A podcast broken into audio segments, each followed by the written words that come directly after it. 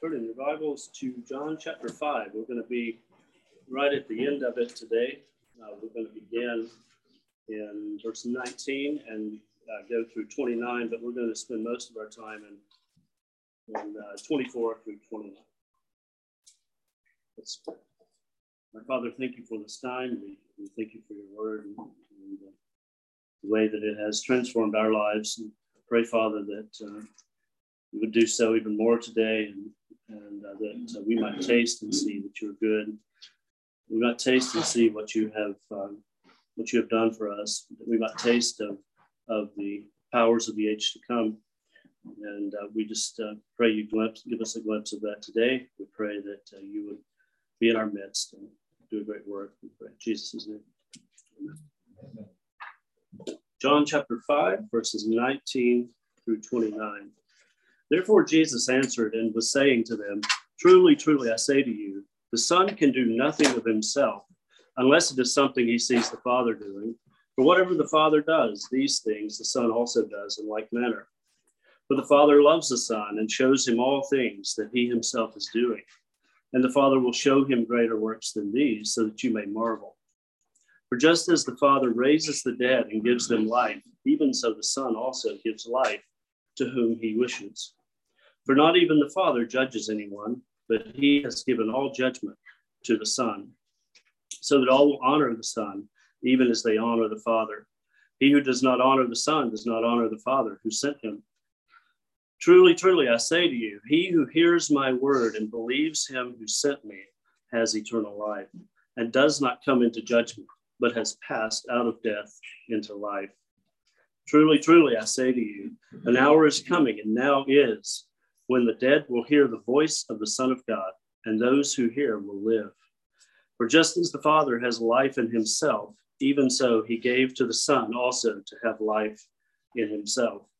and he gave him authority to execute judgment, because he is the Son of Man.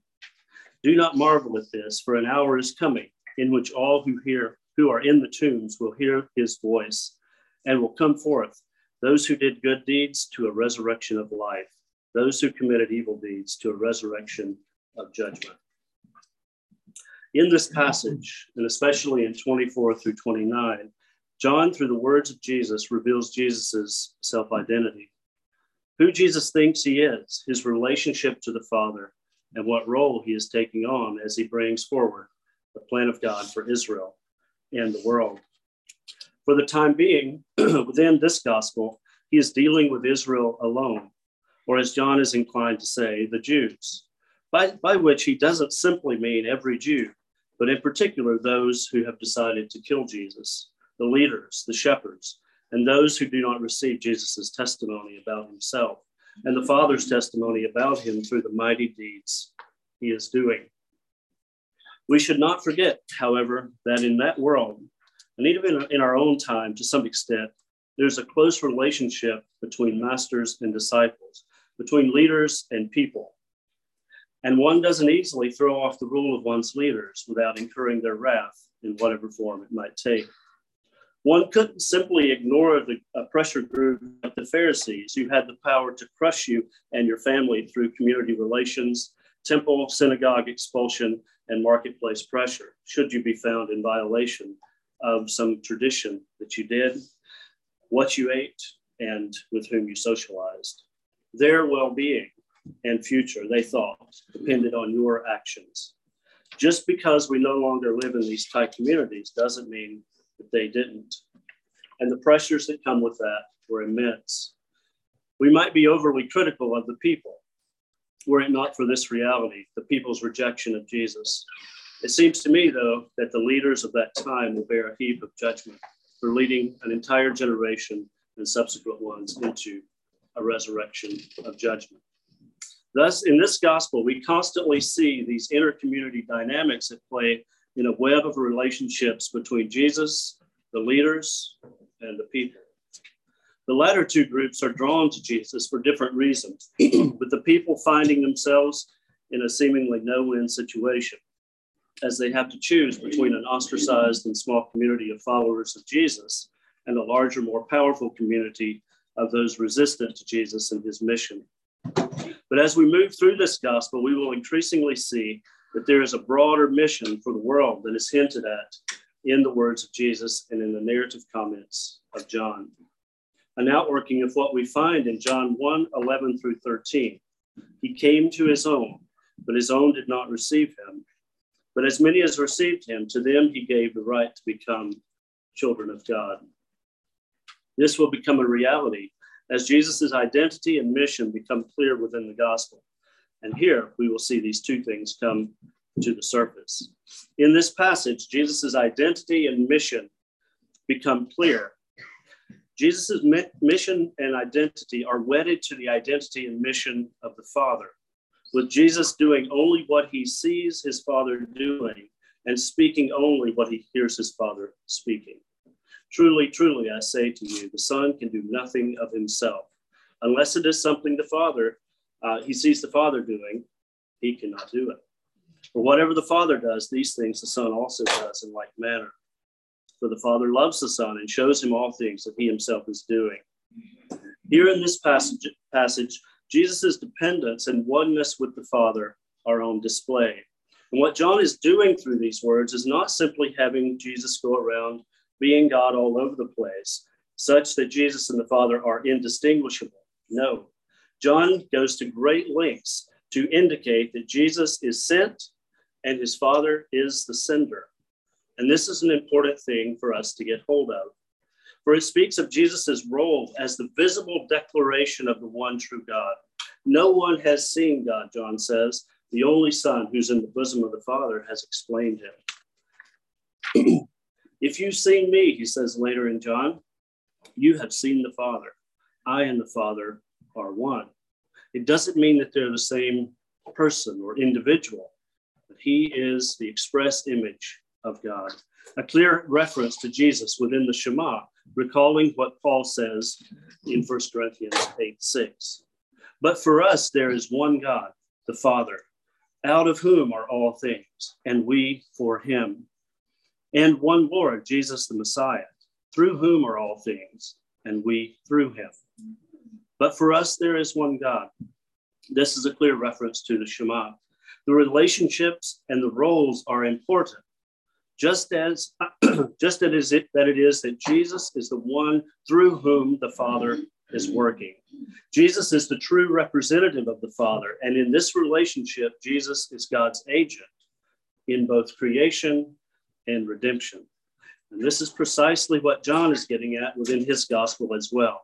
Jesus is God's agent in creation, John 1 3, all three things through him came about, and apart from him, not one thing came about which came about. And redemption, our passage here. For just as the Father raises the dead and gives them life, even so the Son also gives life to whom he chooses. God's agent in creation and redemption.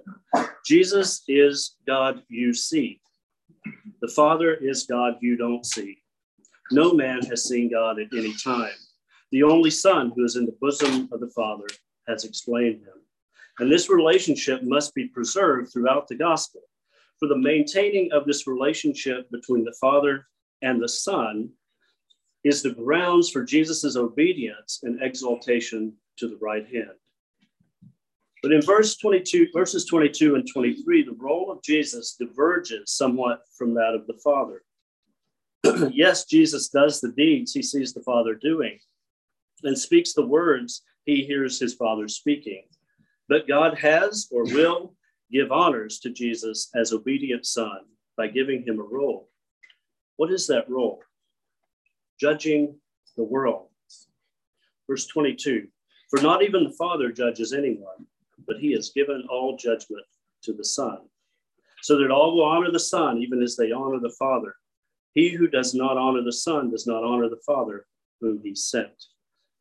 I spoke earlier of the way that John portrays Jesus' future status as having already come to be. And I think this is another example of that. Jesus, it seems, has already been exalted to the right hand and has been given all judgment. For not even the Father judges anyone, but he has given all judgment to the Son. From the point of view of John as author, this right and role as exalted judge is something that has already become a reality. So he speaks of it as such. He is speaking, though, of Jesus' future position and role as the messianic king, exalted to the right hand, where he receives authority over the nations to judge kings and nations, to judge all the nations. Daniel chapter 7. This is how John's other statements about Jesus not being sent to judge makes sense. John 3:17 For God did not send the son into the world to judge the world but that the world through him might be saved. This role as exalted king is a way of speaking of Jesus' role as Son of Man. I remind us uh, also that Son of Man doesn't simply mean that Jesus was human, whereas his other title, Son of God, means that he was divine. No, it speaks of a role and function within God's plan for the world. God's plan to bring the kingdom of God about in this world. Daniel 7 13 and 14. I kept looking in the night visions, and behold, with the clouds of heaven, one like a son of man was coming. And he came up to the Ancient of Days and was presented before him. And to him was given dominion, glory, and a kingdom, that all the peoples, nations, and men of every language might serve him. His dominion is an everlasting dominion which will not pass away, and his kingdom is one which will not be destroyed. You see, when God would become king through one like a son of man, he would grant him a kingdom that would encompass the globe. And that is precisely what John is saying about Jesus and his identity and mission. John 5 22, he has given all judgment to the Son, so that all will honor the Son, even as they honor the Father. He who does not honor the Son does not honor the Father who sent him. Within this passage in John, Jesus is seeing himself as one like a son of man, and the Father as the Ancient of Days. How do we know? Look at verse 27, 527. And he gave him authority to execute judgment, expressly, expressly stated, because he is the Son of Man. Thus, as the exalted Son of Man, the prerogative to judge the world has been given to him. Acts 17:31 confirms it because he has fixed a day in which he will judge the world in righteousness through a man he has he whom he has appointed having furnished proof to all men by raising him from the dead Romans 2:16 on the day when according to my gospel God will judge the secrets of men through Christ Jesus Jesus is God's agent in judgment as well as his agent in creation and redemption a string of Psalms could be referenced here. Psalm 9:8, and he will judge the world in righteousness. He will execute judgment for the peoples with equity. Psalm 96:10, say among the nation, the Lord reigns. Indeed, the world is firmly established, it will not be moved. He will judge the peoples with equity. Before the Lord, for he is coming, for he is coming to judge the earth. He will judge the world in righteousness and the peoples in his faithfulness. John's and Paul's and Luke's claim is that Jesus is the means by which the Lord will render judgment, such that God himself can be said to be the one who's judging. See also Psalm 98 9, Psalm 110 6, Isaiah 2 4, Isaiah 11 4. It's all over the place. The point within John, as he speaks to his adversaries, is that their fate in the coming judgment hinges upon their response to him they are rejecting and seeking to kill the very one who will judge them in that day, as we see in verse 24. truly, truly, I say to you, he who hears my word and believes him who sent me has eternal life and does not come into judgment, but has passed out of death into life. Here and in the remaining verses, 25 through 29, Jesus infuses the role of Jesus' judging with the power to give life. Why is this? Because the coming day of judgment is at the resurrection, which, as we have already seen in John, is basically synonymous with life or eternal life. He who hears my words and believes him who sent me has eternal life and does not come into judgment. See how they're wedded together? But has passed from death into life. What he is saying then is that at the future resurrection, Jesus is the one with the authority to raise the dead and then to render judgment. And this is not simply making one judgment, it is a sorting out of all that has gone on, a decision rendering process of taking everything into account and bringing about justice by rendering just decisions. As Paul says in Romans 2:16, it encompasses the very secrets of men. On that day, Paul says, God will judge even the secrets of men through Christ Jesus. In the context of telling the Corinthians to take responsibility and control their local situation, Paul says that the worthy saints too will take part in this judgment in the resurrection. Do you not know, Paul says, that we will judge angels? How much more matters of this life?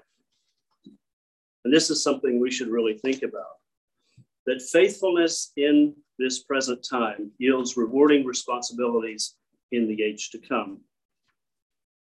Much like in Matthew 25 23, when his master said to him, Well done, good and faithful servant. You have been faithful with a few things. I will put you in charge of many things. Or as Luke 19 17 says in his version, you will be in authority over 10 cities. Enter into the joy of your master. This is a much different vision of the future state than we commonly have been given, where the focus has been on renew, reunion with loved ones, no pain, no work, uh, etc., which we are in, uh, which are indeed a part of what what the age of age to come is about. Except the no work part, I think it's going to be work. Right? That's that's what it's about. It's about rendering judgment. It's about putting thing right, things right. But that's quite a different vision from what we typically get uh, in historical Christian theology. But it seems to me that the more central concern in the age to come will be justice.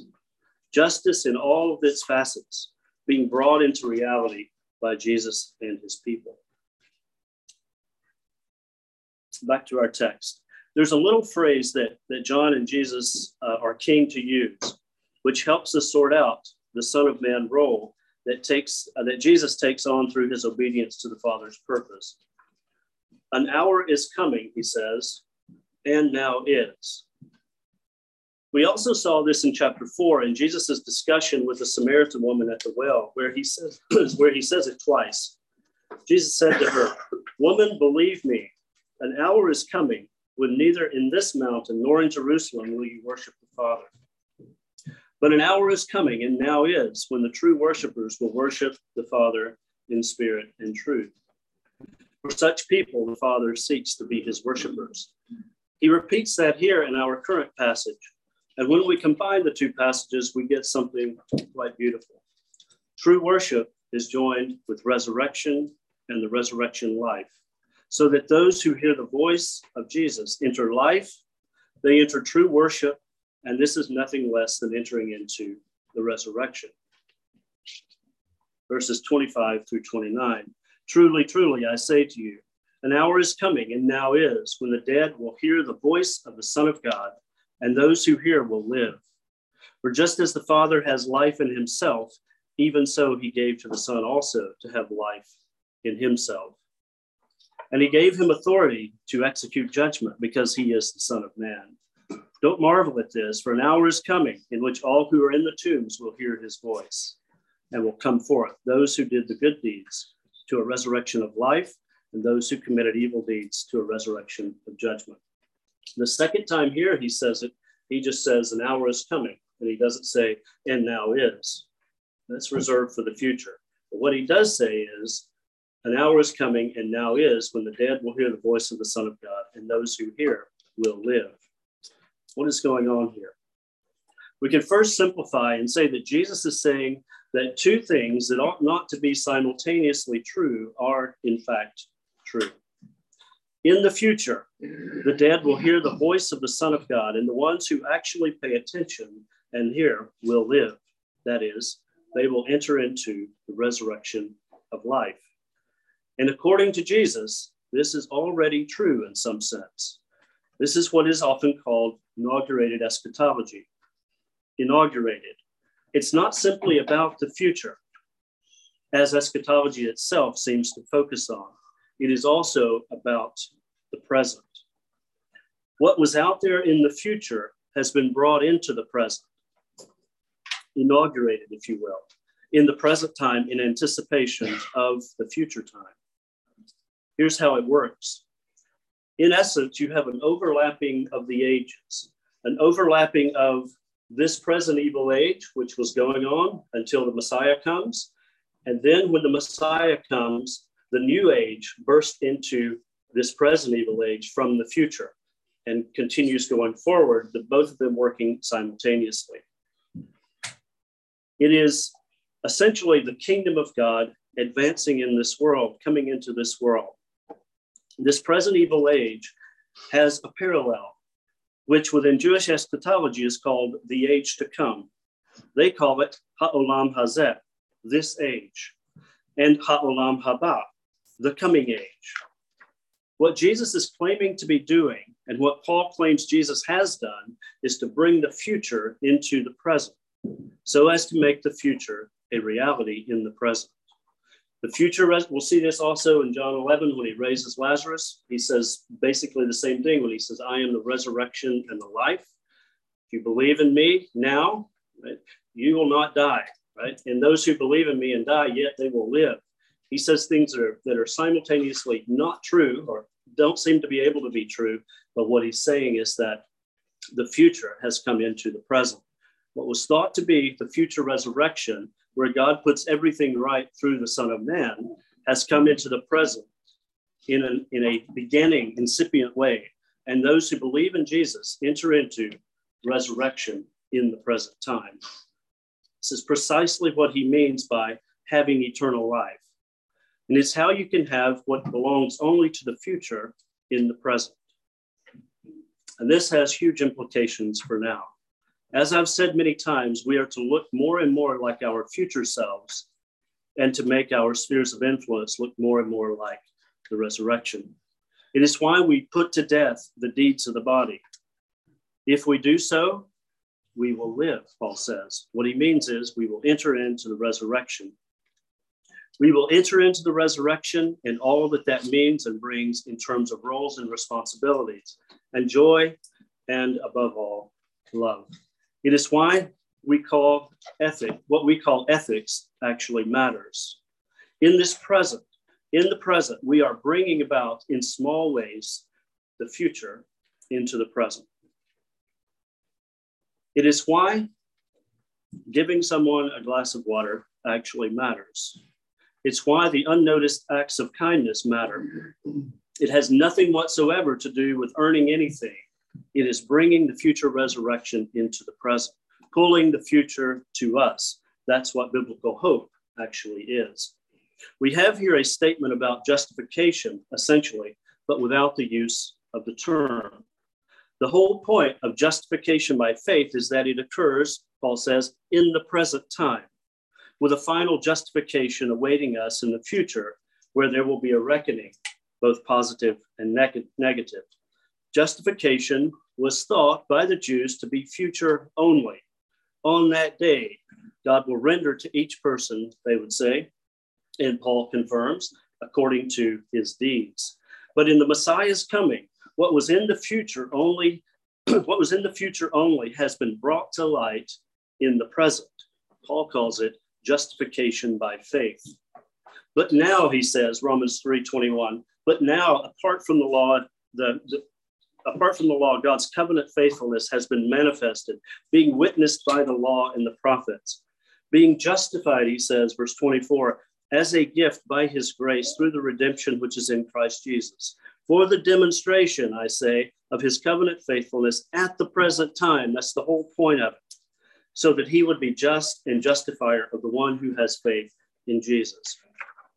In the present time, through faithful, loyal, loyalty to Jesus, one can enter into covenant status as righteous in anticipation of the future justification on that day.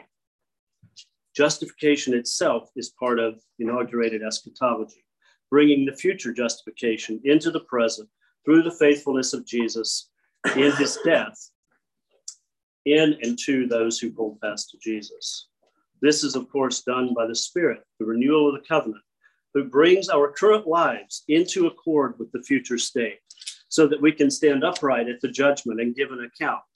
that the deeds done in the body have been wrought in God, John, John 3.21 says. But he who practices the truth comes to the light, so that his deeds may be manifested as having been wrought in God. John's point in chapter 3 is not that people simply do this on their own. No, this comes about for those who receive the words of Jesus and believe in him. Let me summarize. Jesus claims that God has designated him judge, presumably on the basis of his faithful obedience to God's plan for Israel and the world that is yet to be seen in the gospel, in this gospel. Though John speaks of it as a current reality because of his knowing that Jesus is going to execute his mission faithfully. This judging and life and death as well are at work now in the world. The time is coming and now is. Life is working in God's people, those who have the Spirit, and death is working in the world. God, through Jesus, has inaugurated the future age to come and what determines one's future state, not in some abstract sense of heaven, but one's place within the resurrection, is whether one listens to the voice of the Son of God. That's what determines the future state. And if one listens to that voice in the present, in the present, he can have resurrection life. And this life we enjoy in Jesus, in the Messiah. Those who believe in him, expressing their loyalty to him, coming under his rule, are said to have passed from death into life. You can safely ignore all that I've said about Jesus bringing about the future, bringing the future into the present, if you don't want to understand your New Testament. But if you want to understand your New Testament, you have to come to grips with this view of the present reality and the future reality that Jesus sees himself bringing about. And I want to encourage you all to pursue an understanding of what I've said today. It will, it will transform how you understand Jesus' mission and what he has brought about. It will transform your understanding of the Bible in general and the New Testament in particular. And it will also transform your life how you live in this broken world with your lives and my life pointing to the age to come in which God's full transformation of this earth will become a reality. For it is time, Peter says, for judgment to begin with the household of God. And if it begins with us first, what will be the outcome for those who do not obey the gospel of God? There is a strain of Christianity that says we must turn our minds off when we come to the Lord. I understand it. It is good and proper to rest in the world, in the Lord. But if you turn off your mind, you won't gain wisdom and you won't know or properly know, properly be able to communicate the beauty of Jesus, what he has accomplished, and the meaning of the word of God. We don't take a remain ignorant approach with anything else in this world. Why do we do that with the Bible? These words matter. They matter immensely and your mind matters. It is how we develop the mind of the Messiah by taking every thought captive to obey the Messiah. Sure, it may be more important for some than others, but all of us, in some ways, as witnesses, are ambassadors for Christ, as though God were making his appeal through us. We want to be equipped, and knowing and understanding the word is the only way to get equipped. Knowledge, of course, is not the end, but it's a means by which we communicate the love of God and the life of the age to come to this present evil age. So let me close by encouraging you to grow in the grace and the knowledge of the Lord Jesus. Note he does say the knowledge of the Lord Jesus, what he has done, how he's accomplished it, what he is doing within the world, and what he is doing through us. These things we must grow in exploring his claim to have brought the future resurrection into the present, which we have just seen. We'll see this more as we progress through, uh, within John, principally in the person of Lazarus. So if you think about what has happened or what's about to happen with Lazarus, you will see that, that what he is saying here is coming to pass in some, in some small way. When we glimpse the power of God to see uh, the power of the Son of God to call forth the dead from the grave. This too, Lazarus, is only a prelude to that final day, though. As Daniel 12, 2 says, when many of those who sleep in the dust of the ground will awake, these to everlasting life, but others to disgrace and everlasting contempt. What Jesus has done is he has brought the future into the present. He has brought the resurrection where judgment will be rendered into this present time. The judgment must begin with the house of God.